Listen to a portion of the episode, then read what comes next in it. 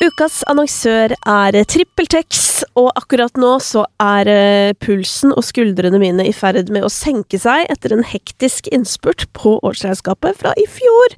Fordi, ja, selv om alt ligger til rette for meg sånn at jeg enkelt kan holde styr i papirer og regnskap og den slags, så er det liksom alltid bitte litt som henger igjen sånn helt på tampen av året. Men heldigvis så har jeg nå tatt en skikkelig sjau og funnet alt som mangla av kvitteringer, sendt det rett inn i TrippelTex, og så er det altså orden på sakene. Og det som er så utrolig deilig, jo, er jo at sånn hvis man har eksempel hjelp av en regnskapsfører, eller at vi er flere som på en måte jobber i regnskapet, så er det liksom så greit, fordi alt er tilgjengelig for alle.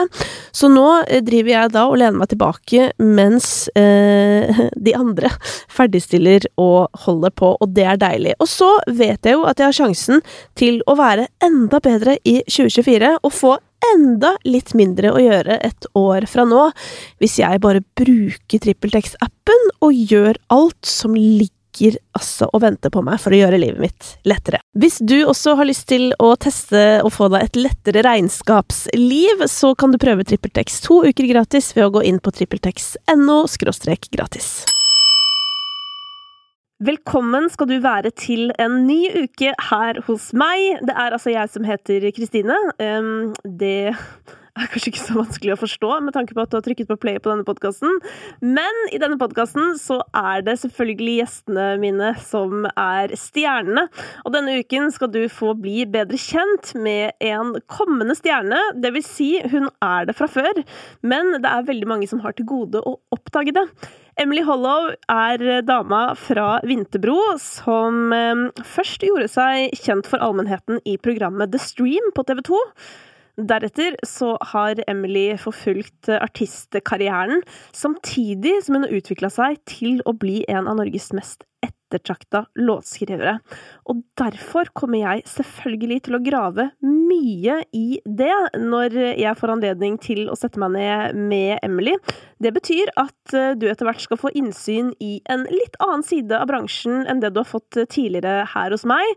Men som vanlig så er det aller først klart for det kritiske kvarteret. Og her må jeg også bare spille inn at det er ikke så lett å være superkritisk mot helt Uh, nye folk, på en måte. Altså, det er liksom ting som er litt lettere på en lang katalog, en lang karriere, uh, med mye å se tilbake på. Så det føles ikke sånn helt riktig å på en måte sette disse spørsmålene liksom i uh, artister som Emily. Føles ikke helt som alle spørsmålene på det kritiske lista er relevant heller, men jeg har uansett prøvd meg frem, og her er resultatet. Jeg har en liste, skjønner du. Så bare å grue seg. Nei da. Eh, hvis du må si en ting, hva er baksiden av artistmedaljen?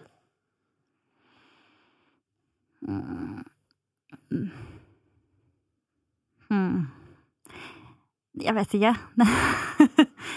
Baksiden av artistmedaljen er Det er mye venting. Er kanskje en ting. Ja. Hva er det man venter på? Eh, konserter, for eksempel. Da. Man må jo gjerne komme mange mange timer før. Oh, ja, konkret. Nå tenkte jeg at du venta på å få spille en konsert. Men oh, ja, du tenker jo til, til, og med når man får lov å spille Nei. konserten, så skal det ventes.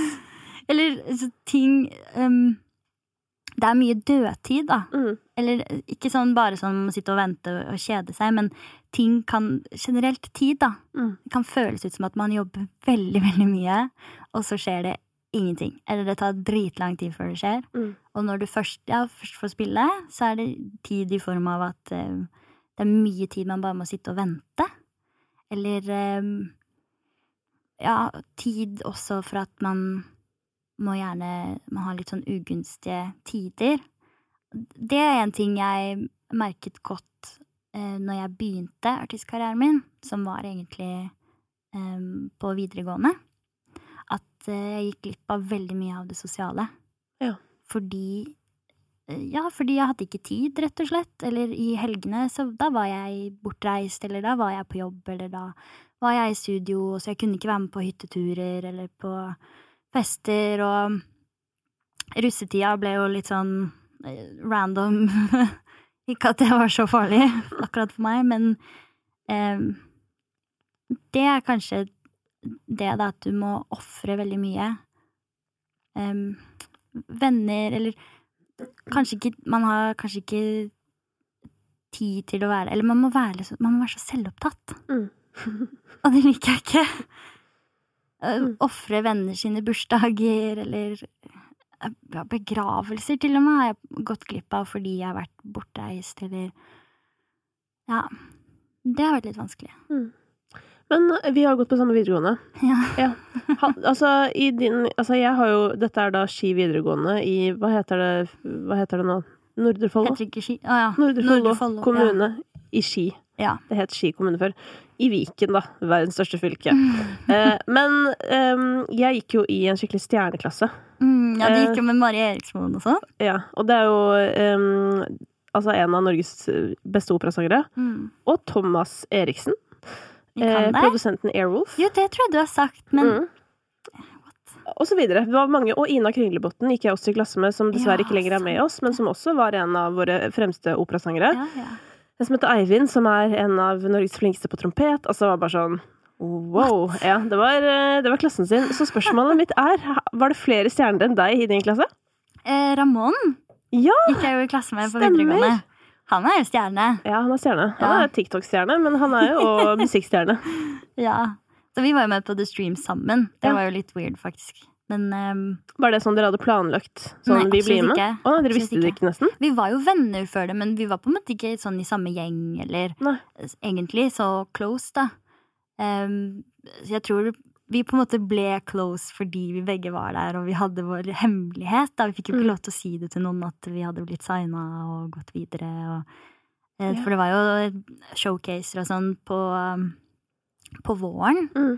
Og så ble vi signa, og så gikk vi hele sommeren før høsten, og da kunne vi på en måte annonsere at nå, nå skal vi være med på det her. Mm. Du, um, du sa jo tidligere at penger ikke burde være noen motivasjon. Mm. Men tjener du nok sånn, egentlig? Ja, det kommer jo an på Jeg Jeg tjener jo i bolker, ikke sant? Hva betyr det? At eh, jeg får jo utbetalinger eh, Jeg får jo ikke en fast månedslønn. Jeg får jo Her får jeg penger, og så får jeg litt penger der, og så Så for meg så kan jeg jo få en, en stor sum, eller i mine øyne stor sum, da, og så tenker jeg liksom What?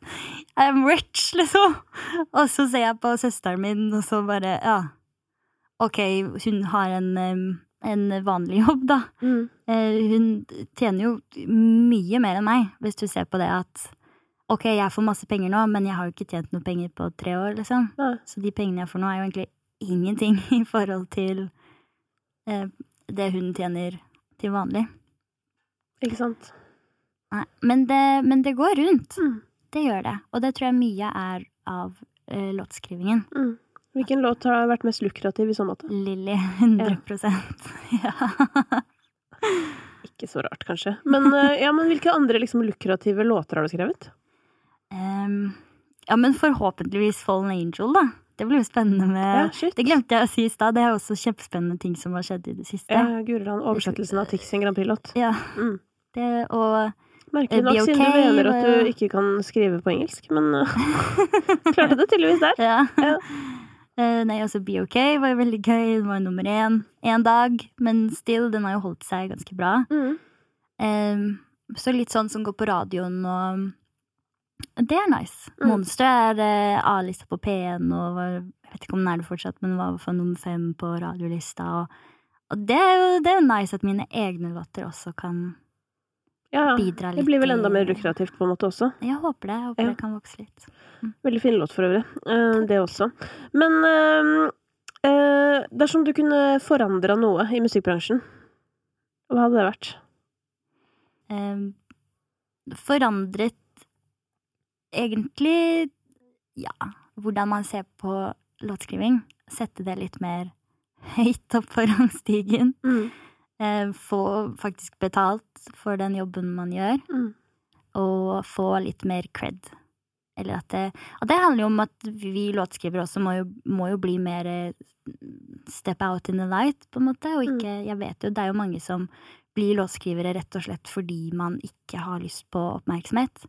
Kjempeflinke til å synge og spille, men de, men de bare de liker ikke den delen av yrket. Å stå på scenen og være i, i rampelyset.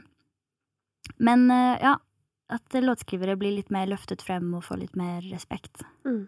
Ja, men fordi det er også tenkt på sånn Det er jo um, Det er bare utrolig rart at det er noen mennesker som liksom reiser rundt uh, og forteller om låta si, da. Eller sånn, jeg bare tenker på sånn Hvor mange, hvor mange har jeg intervjua Eh, og sånn der Ja, hva handler den sangen om? Og så har de ikke hatt noe med den sangen å gjøre, liksom.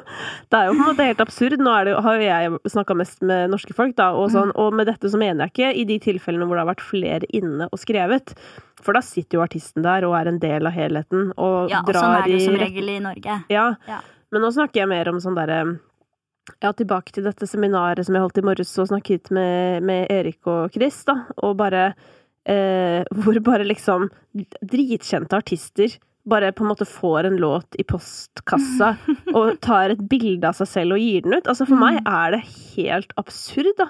Ja. Og så skjønner jeg jo at det er sånn det er, men, men det liksom topper seg med absurdhet i det artisten som gir det ut, skal ut og snakke om en låt de mm. ikke har rørt. Nei. Jeg skjønner det ikke.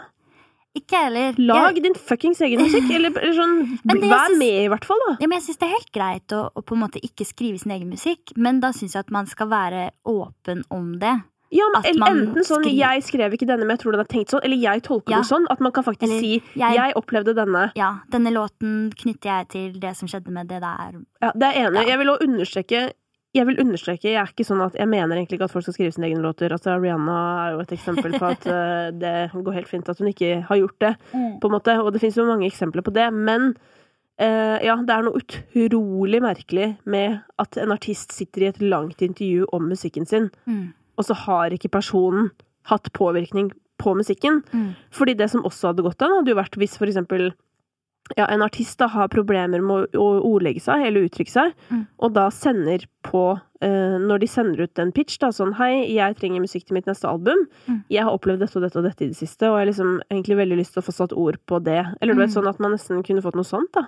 Men det er det jo veldig mange artister, fall som jeg jobber med, som har litt mer den at eller det er folk som som regel er veldig flinke til å skrive Eller det er mye forskjellig, men mm. folk som som regel skriver mye eh, selv, men kanskje er litt sånn i startfasen, eller jeg har vært tidlig inne, og at man er litt mer på det at det er de som på en måte Det er deres historie.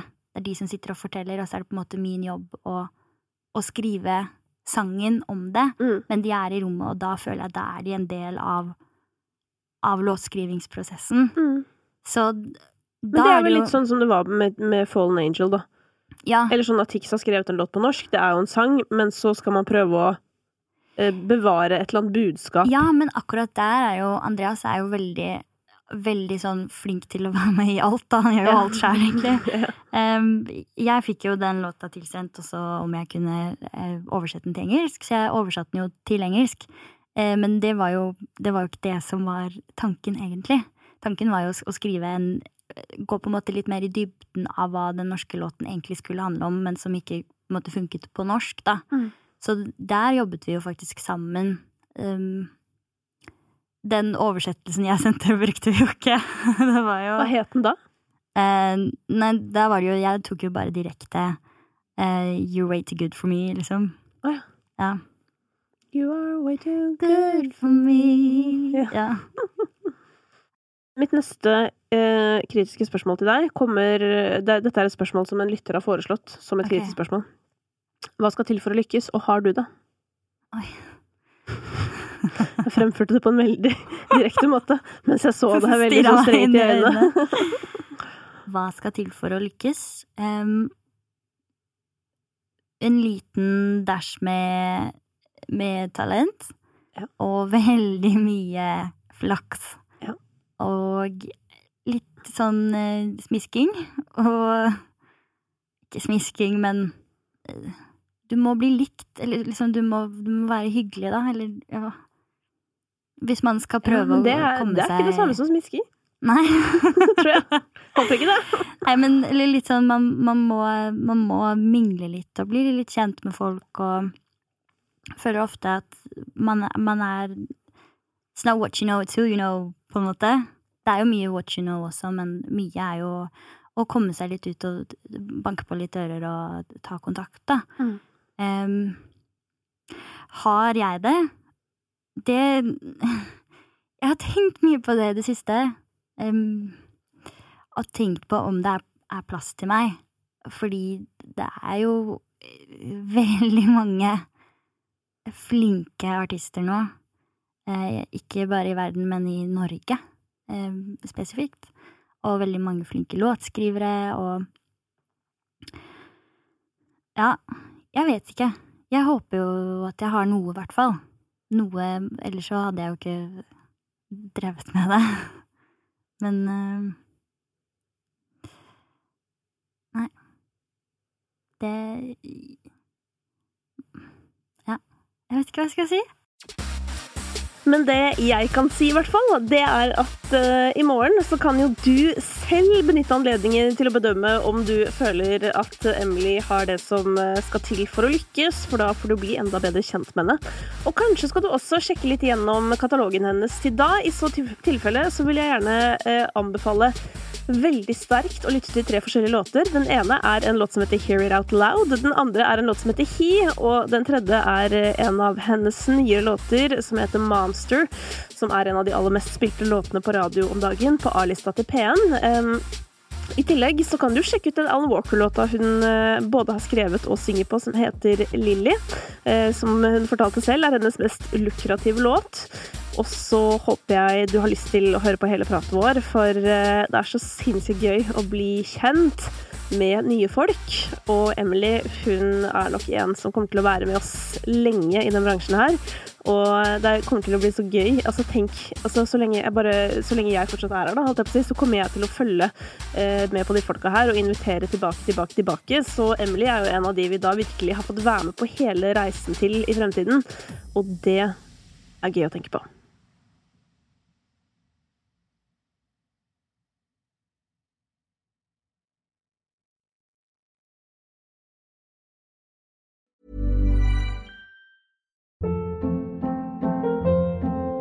Hold up. What was that? Boring. No flavor. That was as bad as those leftovers you ate all week. Kiki Palmer here, and it's time to say hello to something fresh and guilt-free. Hello Fresh. Jazz up dinner with pecan-crusted chicken or garlic butter shrimp scampi. Now that's music to my mouth. Hello Fresh. Let's get this dinner party started. Discover all the delicious possibilities at hellofresh.com.